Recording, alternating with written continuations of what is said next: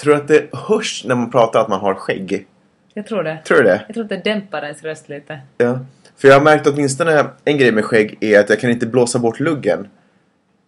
Det är sådär att man kan skicka en snabb eh, luftström upp så slår... Nu har jag inte någon märkvärdig lugg att, att blåsa bort i och för sig men, men det skägget här, liksom Alltså, mustaschen. mustaschen.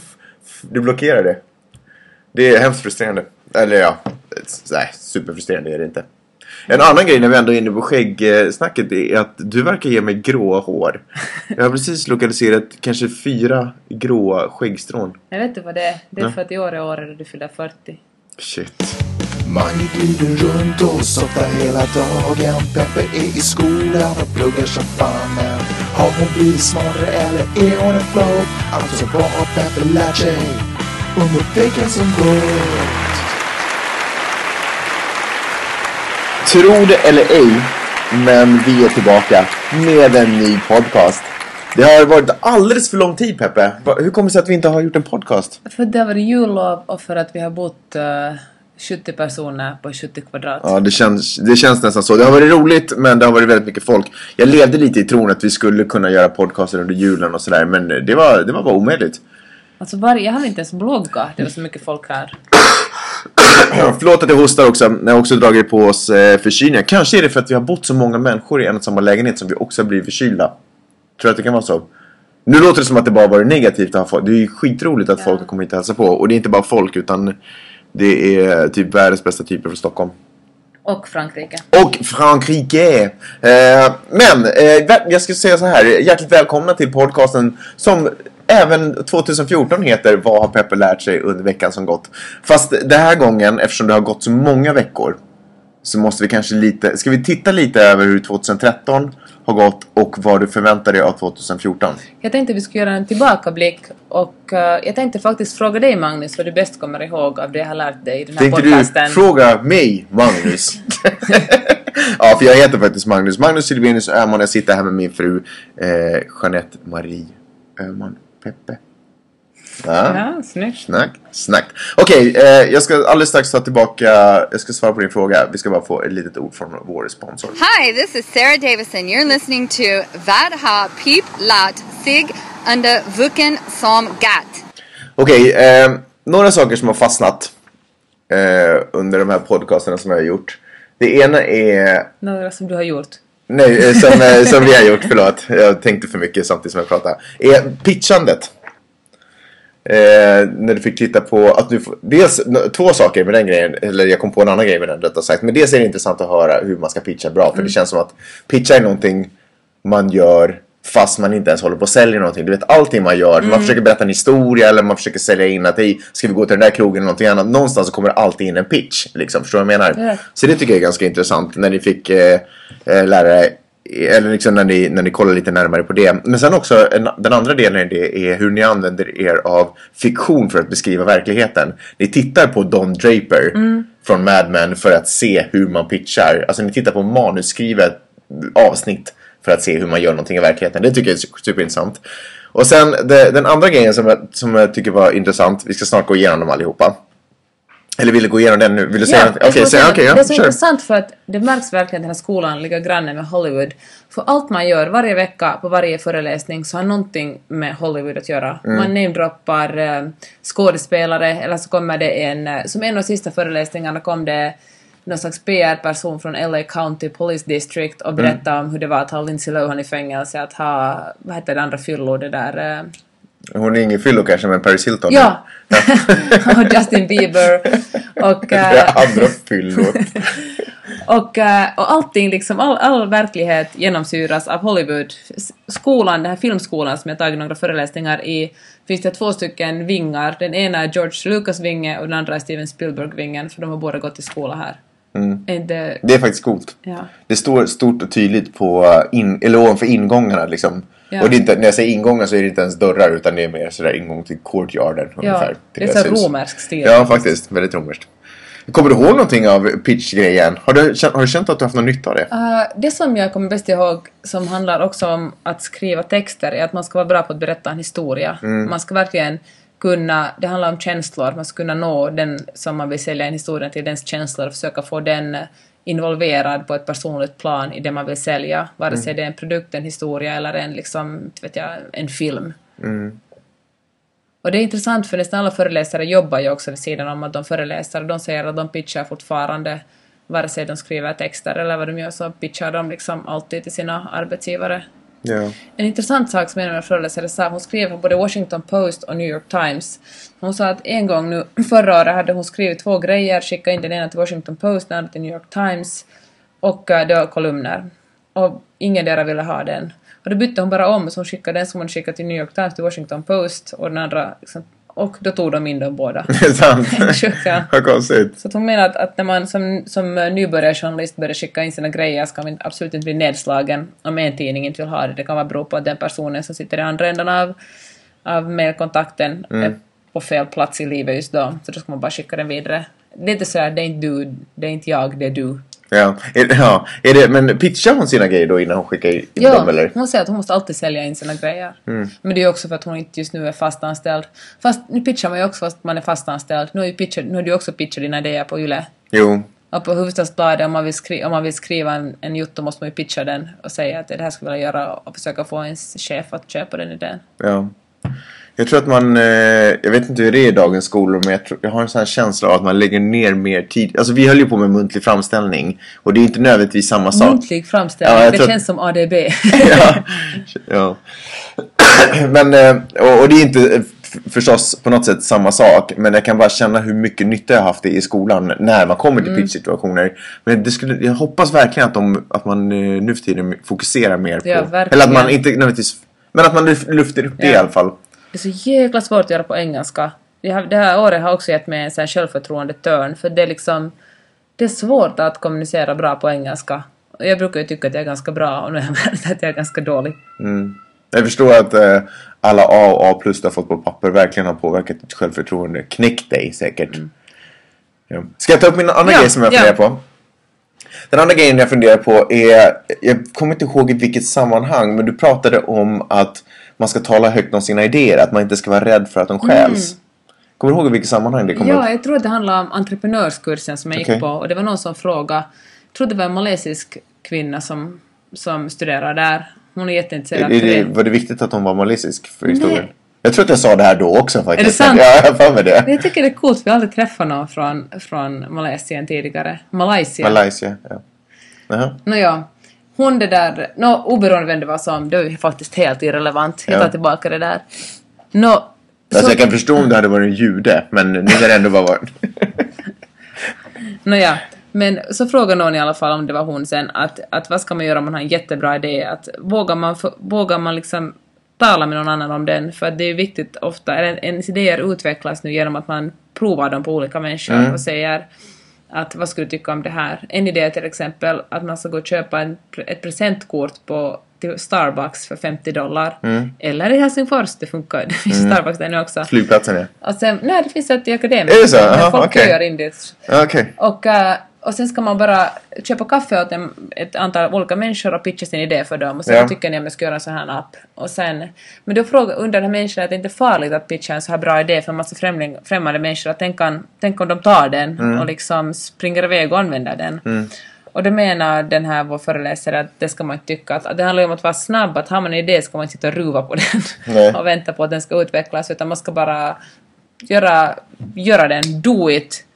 Och uh, ifall någon annan har hittat på samma idé så är den, så är den bara... Det, folk tänker på samma sätt. Vi lever i ett likadant samhälle där vi får samma sorts influenser och det är inte så ovanligt att, att samma människor kommer på liknande idéer samtidigt. Nej, plus att jag tycker att det har visat sig ganska ofta att det inte alltid är någon som var först ut som heller gjorde dem, eh, som, hade, som blev mest framgångsrik Ja. heller. Utan det kan vara kul att se några andra göra misstag, sen glider man bara in själv och gör det Ja, och lär sig av andra människors misstag. Det har ju inte hänt mig i mitt liv, men... Hette inte någonting före Facebook, typ Friendster eller något sånt? Friendster. Har inte- har du ett sånt minne? Ja, något litet. MySpace kommer jag ihåg i och för sig. Det var väl lite Facebook, var det inte Ja. det? Fast det var kanske mer att man... Nå, skitsamma. Men hörru, för då, då måste jag knyta ihop min punkt 1 och min punkt 2. Mm. För det här tycker jag är intressant. För att ibland, du vet, om man kanske har en idé på en, låt oss säga en, en app. Och så pitchar den. Och så gillar inte de som, om det är fast du eller någon kompis Mm. eller något företag som jag pitchar för.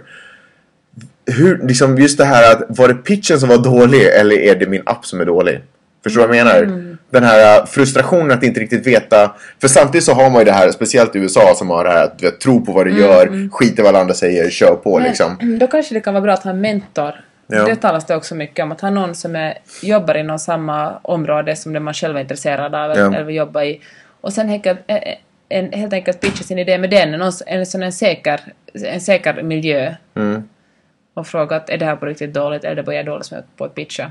För det är hemskt frustrerande när man känner att man har en bra historia eller du vet, jag kanske ska pitcha ett manus för dig eller vad som helst.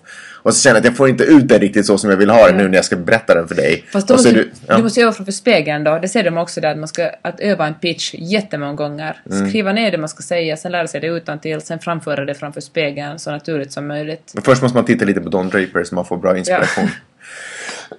Ja. Sen så... Eh, ja, kan jag gå vidare? Ja. Eh, min eh, tredje och egentligen sista punkt som jag funderar på.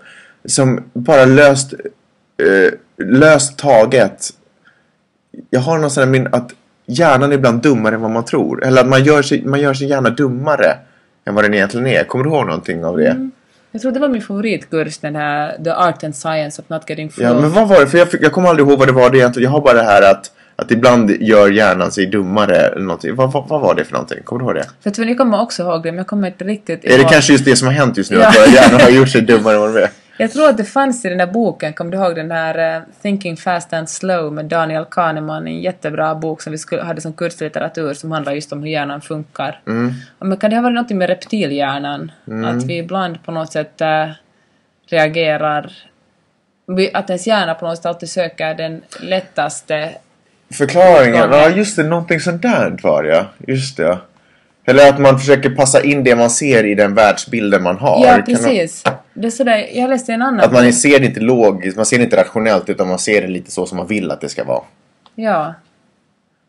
Och då måste man hålla till, Och det funkar ju kanske speciellt inom Måste man hålla ett journalistiken. öga på sin hjärna? Man måste hålla ett öga på sig själv. Ja, att ens hjärna ständigt vill förenkla, göra allt så enkelt och, och, och lättfattligt som möjligt när Ja. verkligheten kanske är mycket mer komplicerad. Jag måste säga att alla de här sakerna, för det är flera grejer som du har pratat om som har med vår hjärna att göra. Dels hur vi inte egentligen kan skriva, eller att det är... Jag ska inte säga att det är omöjligt, men så, så nära omöjligt som det bara kan gå att skriva objektiva nyheter, att allting blir subjektivt. Och just det här med att också hur man ser saker och ting, eh, hur hjärnan väljer att tolka grejer. Och hjärnan är liksom det enda vi har för att Jag dra vet. rationella liksom, slutledningar. Men det är så intressant för mina klasskamrater på den kursen och jag själv också känner att jag kan att ehm, jag tvivlar på mig själv mycket mer efter det. Eller jag går omkring och ser världen på ett lite annorlunda sätt för jag känner att jag hela tiden lurar mig själv. Mm. Att min hjärna hela tiden filtrerar bort information för att göra det lättare för mig. Ja. Och det stör mig lite för jag skulle vilja ha koll på allting. Ja. Den, I den kursen talades ju mycket om, om eh, magkänslan också, hur hjärnan tar in så jättemycket information och sen eh, får oss att känna om någonting är rätt eller fel. Och då kan det vara helt rätt för vi har informationen, men det kan också vara fel för då gör den hjärnan det förenklande. ja. Så det Ibland går inte känns så det som att- sig själv. Nej, jag vet. Men det är ju så faktiskt. Och jag, medan du har gått i skolan så har jag ju i, suttit i parken med Vidar och lite Wikipedia eh, fysik och sådana saker. Och då har jag, eller eh, våra sinnen och sådär, hur, hur, vi, hur vi tolkar allting vi ser runt omkring oss. Och då blir jag ju bara ännu mer eh, upprörd över hur, hur begränsade vi är till vår egen hjärnas förmåga att tolka eh, sinnena. Allting vi ser och allting vi hör. Det finns ingen garanti för att någonting egentligen med lite bättre utvecklade sinnen, med lite bättre... Du har bara att kolla på The Matrix här va? No, men det är ett bra exempel. Det, det, det, ja, det är väl... Ja, kanske det är ett bra. Skitsamma, men förstår du vad jag menar? Ja. Hur begränsade vi är av vår egen hjärna. Och det Så jag kanske inte alls sitter här, jag kanske bara är din fantasi. Du vet, jag kan inte... Någonstans så En kan du... projektion av vad du önskar ska Ja. sitta här. Någonstans så är det ju... Eh, det är ju inte orimligt. Det är knappast troligt. Alltså jag vet inte, jag kan ju inte svära på det. Det här är ju vad jag har. Och vad jag, men framförallt så är det det här vad jag har, och vad jag har att spela med. Men vad ska man göra då? Hur ska man kunna... Hur, hur ska man komma så nära sanningen som möjligt? Jag vet inte. Kanske men genom att vara medveten om hjärnans begränsningar. Kanske, kanske är det väl just det, som du sa, hålla ett öga på sig själv. Och fundera på varför drar jag den här slutsatsen just nu? Varför tänker jag så här? Varför upplevde Varför känner jag så här? För det tror jag också är en sån här stark, stor grej att om man, om man dessutom börjar blanda in känslor i det hela då drar ju hjärnan åt vilket håll som helst. Liksom. Sen tror jag det är viktigt att få Man en- ljuger man ju för sig själv bara för att få någonting att funka. Man Ja. vet att man ljuger bara för att få det att funka. Jag att jag reder ut det där sen. Liksom. Sen tror jag det är viktigt att få en second opinion också. Mm. Att man bara pratar med andra människor. Ja. Det där är i och för sig också någonting. Så men sen springer man och tar den där second opinion av någon som typ är ens kompis som egentligen tycker ganska lika som en själv. Och så har, var det nu sen sist och slutligen Mm. en second opinion då. Egentligen borde man ju gå till ens motsats och få en second opinion. Men det är ju sådär som på Twitter när man gör en echo chamber. Man bara följer sådana människor som tycker ungefär som, sig, som man själv tycker. Ja. För man tycker det är behagligt att läsa sånt. Och till sist tror man att hela världen handlar om att hela världen är exakt så som man själv upplever den. Mm. Jag menar det är ju hemskt få Sverigedemokrater och sannfinländare som åtminstone jag har i mitt Twitterflöde. Så Mm. jag ser ganska sällan de här rasistiska åsikterna eller superkvinnofientliga åsikterna. Och så tror jag att världen är en ganska skön plats. Tror du sannfinländare och sverigedemokrater kommer överens? Så ser Sverigedemokraterna och sannfinländarna som finnjävlar? Hörru, vad tänker du om 2014? Du vet, vi har, du har, inte, har, du, har du anmält dig till kurserna nu? Ja, Vad ska det- du läsa? Jag ska läsa en som heter Reporting Decisions, som är faktiskt en obligatorisk kurs. Det är LA Times förra chefredaktör som drar den. Mhm. Han har fått en Pulitzer Prize faktiskt för en grej han gjorde om ehm, apartheid i Sydafrika. Okej. Han, jag tror att han är smart. Sen ska jag läsa en kurs som handlar om sexarbetare. Och nu läser jag faktiskt en bok Hur som... man blir en eller? Nu läser jag en bok där som handlar om att, om att sexarbete är en dålig benämning. Man borde säga, tala om könsköpare och könsarbete. Mm. Könssäljare, könsköpare. Ja. Det är bara svårare att säga. Den, boken heter uh, Varan, Varat och varan, skriven av uh, Kajsa Ekis Ekman. Du måste läsa den, sjukt bra. Och det ska jag ta i alla fall. Okej. Sen ska jag läsa en bok om, inte, nej, utan gå en föreläsning om eh, bilder, hur bilder påverkar människor, både i reklam och, och vad man ser dem. Och så hoppas jag att komma in på en screenwriting-kurs. Den är full, men jag försöker tjata in mig på den. Så jag ska lära mig skriva filmmanus. Det där bilder måste vi snacka mycket om för det är så hemskt frustrerande för mig. För jag kan inte titta på en bild och lita på den. Inte en bild, inte ens på Instagram, ingenstans kan jag titta på en bild och fullständigt lita på att det var så där det gick till. Är du rädd för att den är photoshoppad då? Ja, du vet, Ja. retuscherad, konstruerad, upp, vad som helst. Du, du vet.